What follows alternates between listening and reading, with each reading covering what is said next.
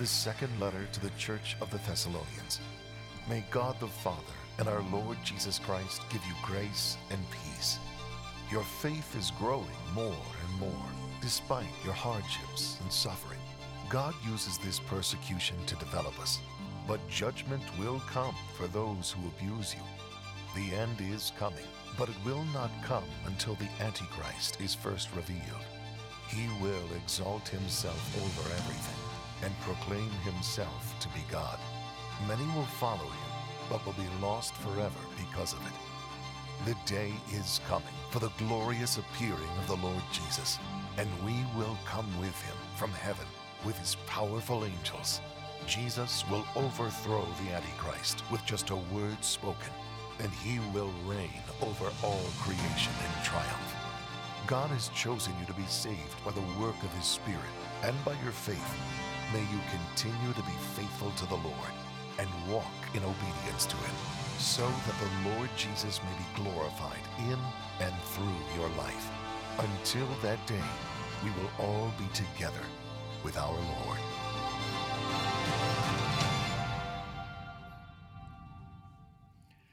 Well, yay God for Zeke and this choir, and wasn't it just love that song. So love that song. Well, we've just seen that from this video, we're in a study of the book of 2 Thessalonians. Now, last spring, we went through the book of 1 Thessalonians. The whole idea of 1 Thessalonians is that while we're waiting for the return of Jesus Christ, how should we live? What should we do? How should we be as a church? What should we do as a church? What should we do individually? And all last spring, we went verse by verse through 1 Thessalonians, looking to see what God had to say to us.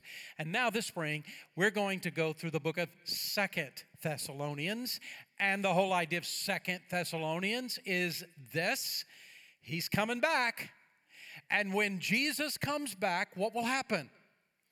As the end comes, what will happen? And we're going to be working through this incredible book of 2 Thessalonians. 2 Thessalonians is really a composite. It is an abbreviated book of Revelation. It was written 40 years before the book of Revelation. John, the Apostle John, wrote the book of Revelation, and he expounded on the principles, on the basic teaching that Paul gave in the book of 2 Thessalonians, that was written between 51 to 53 BC. And both of these guys totally agreed. I don't know whether John ever read 2 Thessalonians or not. I don't know whether he ever read what Paul wrote, but they line up perfectly in their two books. John just expounds so much more. So over the next few weeks, we're going to be looking at what's going to happen at the end. How is it all going to come together?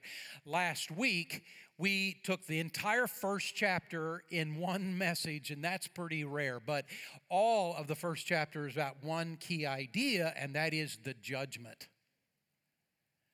And Paul sort of weaves together the judgment in the judgment of believers that know Christ as Savior, the judgment of unbelievers. The Bible calls the judgment of believers, of Christ's followers, the judgment seat of Christ. And we looked at that last week. We will give an account of our lives, both good and bad, the Bible says. But the whole idea of the Bema seat, of the judgment seat of Christ, is a very positive time. It is a time of rewards. And we talked about that last week. But the Bible also describes a judgment that is coming of those who do not know Jesus Christ as Savior, and it's called the Great White Throne Judgment. It is a horrible, it is a terrible, it is a scary, it is an amazingly described event that will come, and the only end result of that is condemnation. And to seal the fate of those who have rejected Jesus Christ as Savior. Well, this morning, I want us to now go into the second chapter of 2 Thessalonians, and we're going to stay in this chapter for a little while, several weeks, because there's so much in this chapter that I want us to work through together.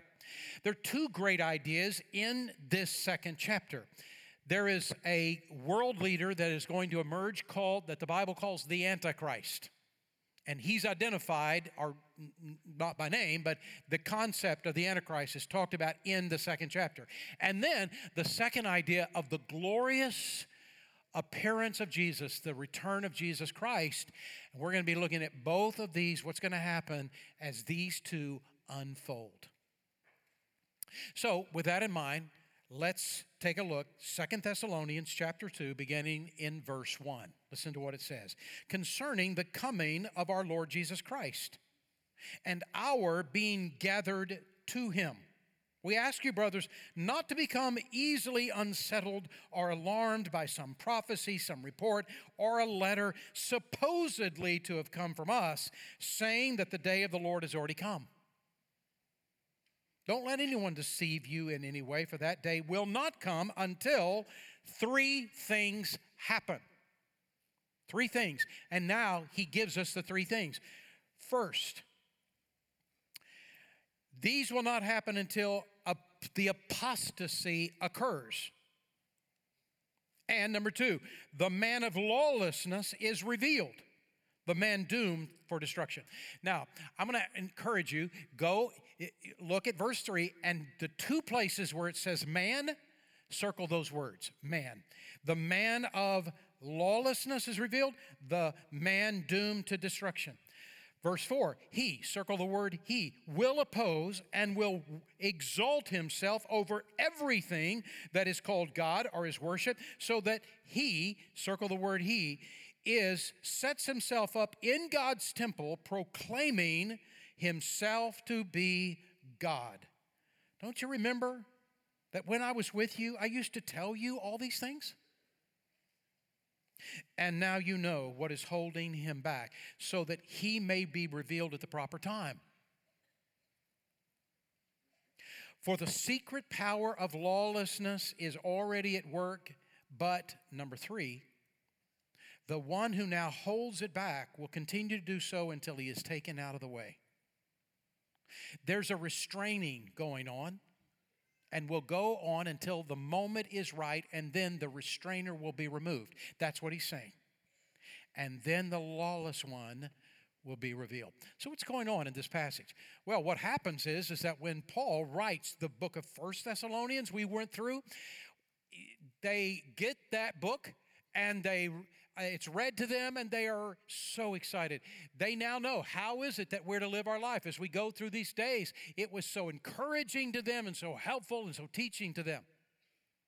But what happened is that after that book of 1 Thessalonians came and they had it read to them, somebody wrote another letter to them and signed Paul's name. It was a forgery.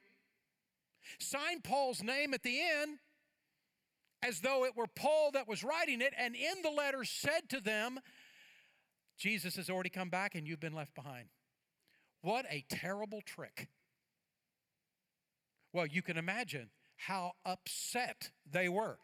What about you? What if this happened to you? What if you woke up one morning and discovered Jesus has come back and you have been left behind? You'd be a little disappointed, wouldn't you? You would be very upset.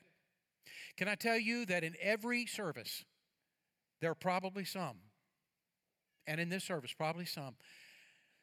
Maybe you've been religious. Maybe you've done all the stuff. You have gone through all the hoops religiously. But the truth is, you've never committed your heart by faith to Jesus Christ. You're religious, but religiously lost. And there could be in every one of our services, on both of our campuses, individuals, and the truth is, if it did come tonight, you would be left behind. I don't say this to scare you. I say this to say to you, make sure. We're talking about a faith, as we looked at last week, of commitment to Jesus Christ. Make sure you know him. Well, this letter appeared, and now they were very upset, and Paul heard about it, and immediately, when he heard about it, he immediately sits down and writes this book, the book of 2 Thessalonians, and says, you don't believe letters that supposedly came from me. They did not come from me. You already know what's going to happen at the end, and it hadn't happened yet. I've already worked through that with you. What's interesting to me is that very idea. We know from history that Paul was only in this town, Thessalonica, for only a few weeks, a very few weeks. And during those few weeks, he led every one of these people, one by one by one, to Jesus Christ. And he began to teach them and train them to help them to grow in their walk and their faith with Christ. But then, within a matter of a few weeks, he was forced out of Thessalonica. They were trying to kill him. They were coming to kill him, and he had to leave. So he did not get to tell them all the things he wanted to tell them. But it's interesting to me that of all the things he did tell them, he told them a great deal about the second coming of Jesus Christ. And I say that because of this. I've had so many pastors that said to me, in their whole ministry, they almost have never talked about the second coming of Christ. And when I've asked them why, some have never taught on the subject. Some a little bit, well, he's coming, but I don't know anything beyond that. And when I've asked them why, everyone have said to me, because it's so confusing that I've just decided I'm not going to say anything about it, except that it's coming.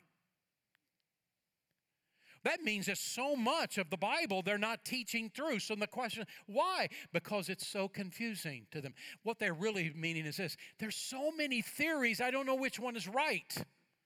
And so I've decided I won't say anything at all. And I think that's the great disaster today.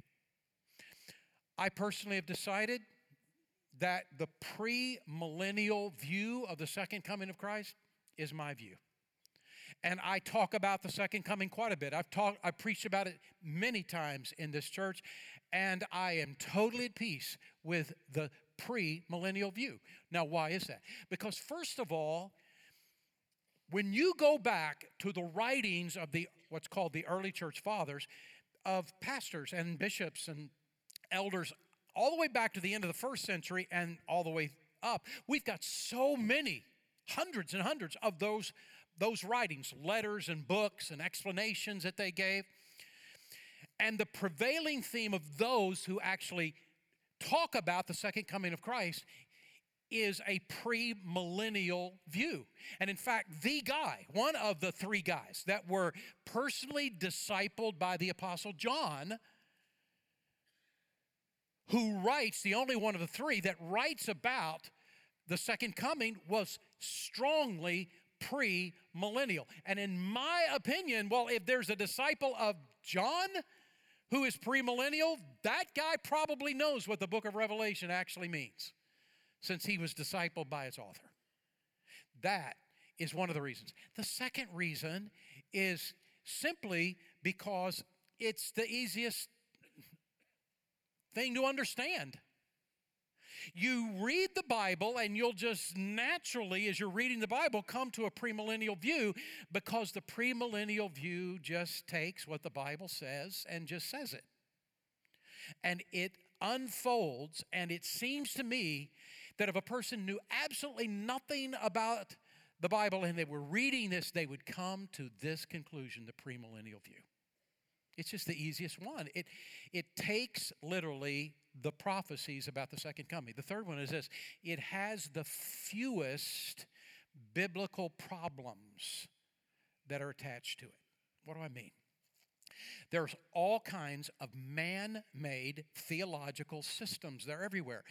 One of them is premillennialism. One is amillennialism. One is Calvinism. One is Arminianism. And there's about 1,000 or 10,000 more. And all of them are honest attempts by the individuals to put these together. I'm trying to put all the verses together and understand, and it's a man-made theological system, but every single one of them have verses and passages that don't fit their model, every one. And there are some problem passages for premillennial view too, but fewer than any of the other ideas about the second coming. And so, here's what I say to us. Look, whatever it is that you hold about any of the isms, do it with humility. When we get to heaven, we're going to learn a lot of things we don't know now, and a lot of gaps are going to be filled in. But what I don't want to do is live my whole ministry avoiding a great, amazing, powerful topic in the New Testament that is talked about over and over and over again. I'm not going to avoid it. I'm going to talk about the second coming of Christ. So it is not a topic to be avoided. It is a topic to be understood. And I'm going to share this with you today. There are three things Paul says to us so clearly in this passage of Scripture. We cannot miss it. And so three things that will line up in the end days that will help us know that the end days have come. Three things. First, there will be an apostasy that happens. The word apostasy means to depart from the faith. Paul actually talked about this several times in his writings and other places. For instance, in 1 Timothy chapter 4, verse 1, the Spirit clearly says that in latter times some will abandon the faith and follow deceiving spirits and things taught by demons. What does that mean?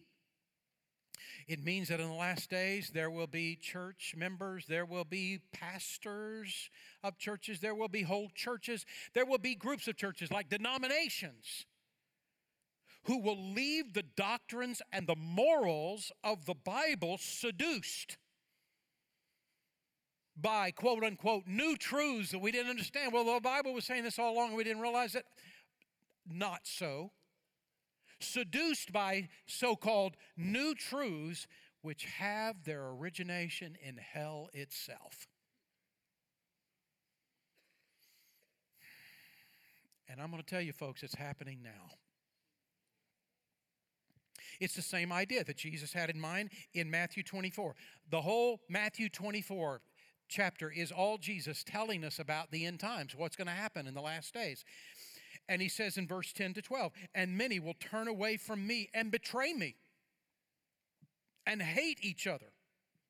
And many false prophets will appear and will deceive many people. It's happening today. And sin will be rampant everywhere. Well, doesn't that describe where we are? And the love of many will grow cold. And Paul is saying that one of the three things that must line up at the end. The first one is apostasy. And here's the truth, though. Probably in every generation, in every civilization, from first century to now, there have been apostasies. And there are apostasies, a falling away of truth that are happening in our day as well. Three things have to line up, not just one. So what do we do when we face today these kinds of teachings that really come from the pit of hell itself? What do we do? How do we respond to this? Be loving to every person. Every person. Every person. E-V-E-R-Y. All. A-L-L. Be loving to all people. Be loving to all people. How is it that you and I lead someone to Christ who we hate? How is it that you and I would lead someone to Christ that we have terrible jokes about? How is it that we would lead someone to Christ that we would bully? How could we do that? That is not to be who we are. It is not who Jesus was. We are to treat every human being with love. And stay hardwired into the truth of God's word. Jesus did both. John chapter 1 verse 14 says that Jesus was full of both grace and truth. And you and I can be too. God has called you and I to love every person, no matter who they are and what they've done and what they're about and what they think and what they believe or nothing. Love every person, but be hardwired to the truth of God's word and refuse to compromise it. There are people today who say, well, you can't do that. You either love this group of people, and if you love them, you will disavow yourself of what the Bible teaches, or don't say you love me. Well, that is a lie and a manipulation. That's a manipulation tool. But there's people on the other side of this say, forget the loving thing. We got to stay hardwired to the Word of God, and I hate these people. No, that's just as wrong. Both grace and truth. So how do you know you're heading the right direction? Take what the Bible says. Don't try to explain it away or try to make it say what your culture is telling you to believe. Just obey God's word.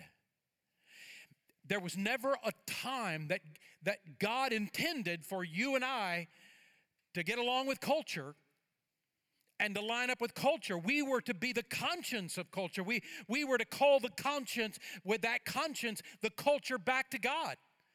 And it meant that there would be times in which the culture would come against us and hate us and laugh at us and mock us. Stay true to God's word. You don't have to be loved. You don't have to be liked by the culture. Make sure you are lined up with God, not the culture. The first is there will be an apostasy that comes. Second of all, there will come a man that the Bible identifies as the Antichrist. In the book of 1 John, the Apostle John uses the word Antichrist. That's where we got it from. It's from John in the book of 1 John. And he uses it in two different ways. Two. He says in 1 John 2:18, "Dear children, this is the last hour, and as you have heard, that the Antichrist..." It's a definite article, the. It's a person. It's a man. The Antichrist is coming. Even now, many antichrists have already come. And this is how we know we're in the last hour. John is saying there are many antichrists that will come and go. But there is one key antichrist who will come at the end. What does he mean that there are many antichrists that come and go? What is he talking about? Well, 1 John chapter 4, verse 3. Every spirit that does not acknowledge Jesus. Stop. He's talking about who Jesus is, the Son of God, God come in flesh. There are some people who acknowledge, well, he was a good man, he was a moral teacher, he was a prophet perhaps, but we do not buy the idea that he was the Son of God. We reject the idea he was God in flesh. Every spirit that does not acknowledge that Jesus is who Jesus said he is, who God's word says he is not from God.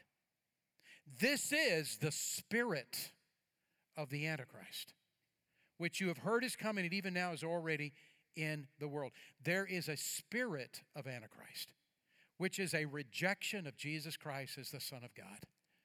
And everyone who rejects Jesus as the Son of God, that he so clearly understood him to be, and God in flesh, who he so clearly understood him to be, the Bible says that person, though they are complimenting Jesus, is a spirit of Antichrist. We have in our culture, our society today, and everyone has from the beginning of first century, individuals who are just like this definition. They were a spirit of Antichrist, and we have them today. And the Bible says that as we're living our life, we need to be circumspect. We need to be looking around us all the time. It's Ephesians chapter 5, verse 16 and 15, 16 says, "Be careful then how you live, not as unwise, but as wise, making the most of every opportunity because the days are evil." You be careful what preachers you listen to, including me. And you judge me according to God's word. Do I line up with the Bible? You listen to every preacher. How well does this person line up with the Bible? How well does this other influencer in your life line up with the Bible? Let the Bible be the judge, not your relationship with some other person, some friendship of some pastor. Let the Bible be the judge. You live circumspect, judging everything according to God's word because the days are evil. But the Apostle John also uses the word to describe a particular person, the Antichrist, who will arise in the last days. The book of Daniel talks a great deal about a man who will come in the last days. Paul is talking in this passage about a man who will come in the last days. And John in the book of Revelation talks about a man who will come in the last days. There are some pastors who say, well, the whole thing about the Antichrist has nothing to do with a man. It has to do with the spirit of Antichrist, and that is it. And there's a Greek word for that, baloney. It is not true. It is not true. That's only half the truth. The Antichrist is the antithesis of Christ. That's what Antichrist means. He will present himself as the real Messiah. He will seek allegiance all over the world. And when the man, who the Bible says is the Antichrist, when the man leader comes, the whole world will go after him. Everything that Jesus is, the Antichrist will be the opposite. So let's look. Daniel says a great deal about this man, the Antichrist. Daniel chapter 7, 8, 9, and 11. So here's what he says. He says this is going to be a king of fierce countenance, powerful and deadly. He is going to be a leader able to solve the unsolvable world problems. Aren't people crying out for that? Who's got the answers to all these problems? Third, he will exalt himself above Jehovah God.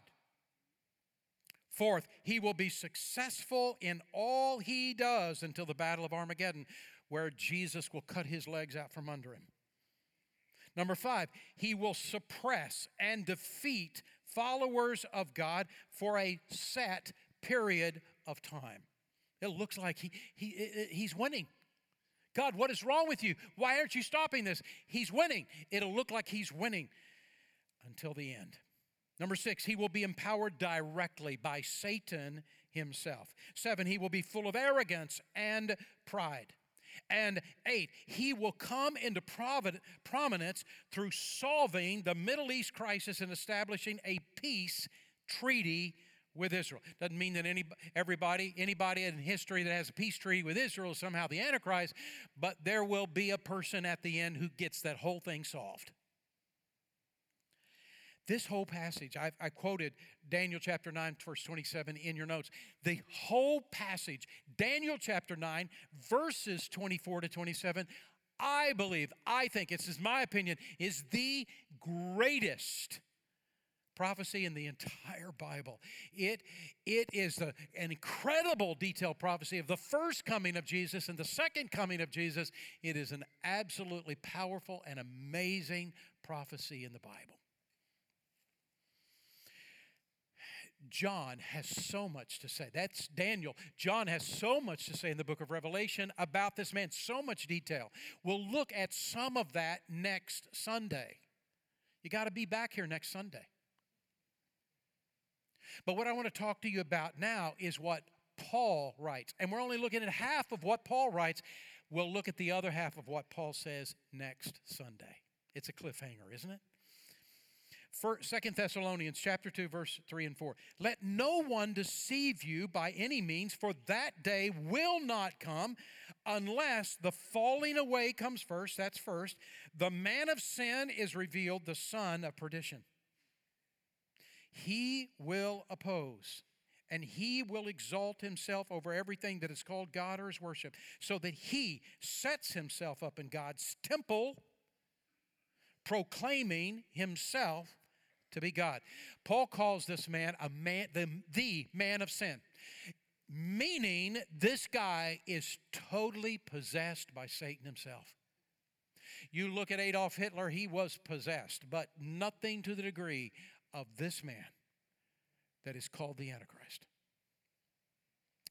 He is also called the son of perdition.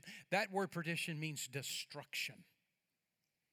This guy is the originator of destruction that's going to come. Destruction against those who come to know Christ as Savior during the tribulation period when this guy reigns.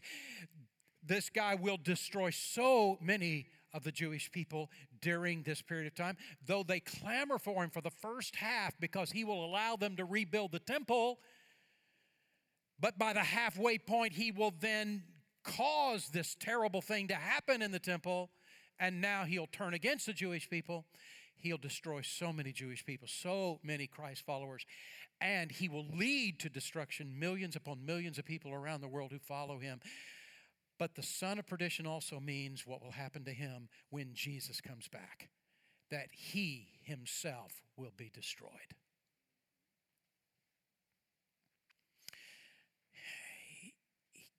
Paul describes this guy as setting up a terrible thing in the temple where he's worshiped in the temple of God, where he is worshiped as God in the temple of God. This very thing happened in 167 B.C., before Christ. 167 B.C., a Greek ruler named Antiochus Epiphanes. A Greek ruler, Antiochus Epiphanes, emerged, and the Jewish people were not cooperating with him, so he came in with his forces into Jerusalem, kicked everybody out of the temple. He set up a throne in the temple himself, and he had a pig sacrificed on the altar of God. The Jewish people could hardly believe what has now, the desecration of abomination that has happened. They could hardly believe it. And they rose up against him. And though it was like David and Goliath, they had no chance against all of his forces. They defeated him. This is history. They defeated him. Cast him out of Jerusalem, never was able to come back. They freed and liberated Israel from Antiochus Epiphanes. And they then reconsecrated the temple. And at the end of the reconsecration, this is where Hanukkah comes from. This is the whole celebration of Hanukkah that every December happens. It is the remembrance of that time in 167 BC, Antiochus Epiphanes, that is celebrated every December, Hanukkah. That was not a fulfillment of what Daniel was teaching, because Paul says in 50 A.D., okay, but it's happening, going to happen again at the end. That was not the fulfillment of Daniel's prophecy. It's going to happen again. And Jesus says exactly the same thing in that passage in Matthew 24. So when you see standing in the holy place, he's talking about the temple, the abomination that causes desolation spoken of through the prophet Daniel, you'll know this is the moment. Now, you think about it, you're realizing, wait a minute, then does that mean there's going to be another temple in Jerusalem? Yes.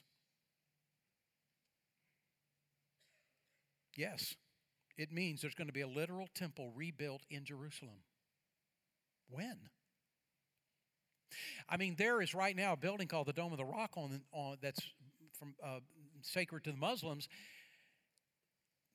There will be, in that day, the destruction of the Dome of the Rock, the clearing off of the temple grounds, and a rebuilding of this temple. It is a part of prophecy. I know, maybe some of you say that is totally outlandish. I know, it sounds like it, doesn't it? But right now in Jerusalem, there is an institute for the new temple. I've been to it 3 times. They have all the furnishings for the new temple already built. They even have all the stuff required to cleanse the temple grounds, to rebuild the temple, already in existence in Jerusalem at the Temple Institute, waiting for the moment. And Paul says in 2 Thessalonians 2:5, don't you remember when I was with you, I told you all these things. Apostasy, Antichrist will arise. Number 3, the restrainer will be removed. 2 Thessalonians 2:6-8, and now you know what is holding him back, so that he may be revealed at the proper time. Satan would love to bring him right now. He would love it, but he can't, because God is not allowing him to come yet until the proper time. For the secret power of lawlessness is already at work, but the one who holds it back will continue to hold it back until he is taken out of the way. The restrainer is removed, and then the lawless one will be removed. For the last 40 years in the United States, every new president is declared to be the Antichrist by the opposing party in America. I mean, they're all, everyone, we've had like 6 or 7 Antichrists now over the last 40 years. Everybody's the Antichrist, and you'll always hear, well, I believe this guy, this new president's Antichrist because this, this, and this. The guy that was most like the description of the Antichrist in all of history was Adolf Hitler. He fit to a T the description in the Bible of the Antichrist, but it wasn't God's timing. It was Satan's attempt to counterfeit. It was not God's timing. It was not God's timing. It was not God's timing. It has not been yet God's timing. But the day when it is God's timing, the apostasy will emerge and the Antichrist will emerge. And Satan will have full rule because the Holy Spirit will say, okay. And he'll take his hands off. What is holding back the Antichrist is the power of God through his Holy Spirit. But the one who now holds it back will continue to do so until he is taken out of the way. He is talking about the Holy Spirit. You see, the reason is because Satan is not in control of anything. God is in control of everything. Isaiah 46 verse 10 says, I make known the end from the beginning, from ancient times, what is still to come. I say, my purpose will stand, and I will do all that I please. This is God who is speaking, and what he is saying is, God is totally sovereign. He is totally in control. If you have become a follower of Jesus Christ, you're on the winning team. God is totally in control. And so at that moment, he will back up and he will give full reign. Although the power of sin is always at work, the lawless one will not be allowed to appear until the timing of God is perfectly accomplished. And when the Holy Spirit steps aside, Satan will have full reign and evil will prevail, just as the Scripture says, like it has never done before and never will be like afterwards. That's how the Scripture describes this moment. So what have we learned? Three things have to line up. A falling away of people who call themselves Christians, falling away, giving heed to seducing spirits, giving heed to doctrines that come right from hell itself. Second of all, the Antichrist emerges, and third, the Holy Spirit says, okay, it's time. And where do we fit in all of this? You got to come back next Sunday. Next Sunday, we're going to complete this picture. You got to come back next Sunday. What does it mean for us? Make sure you're saved. Make sure you know Jesus Christ is your personal Lord and Savior. Make sure you are saved, that you've committed your heart by faith. I'm not talking about being religious here. I'm in church. What do you think? Nothing. It is not people in church. It's not people who are religious. It's people who have committed their heart by faith to Jesus Christ. Make sure you know him. Let's pray. Father, we thank you for the truth of your word. Oh, God, I pray you'd move in hearts in this room today to say yes to you, give their heart and life to you while they still have the opportunity.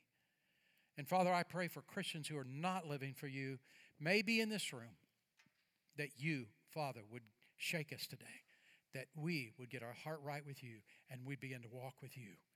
Oh, God, move in our hearts. And, Father, I pray for all of us that you would get us out of our apathy and that we would open our mouths and that we would share you with other people while there's still time. We pray in Jesus' name. Amen.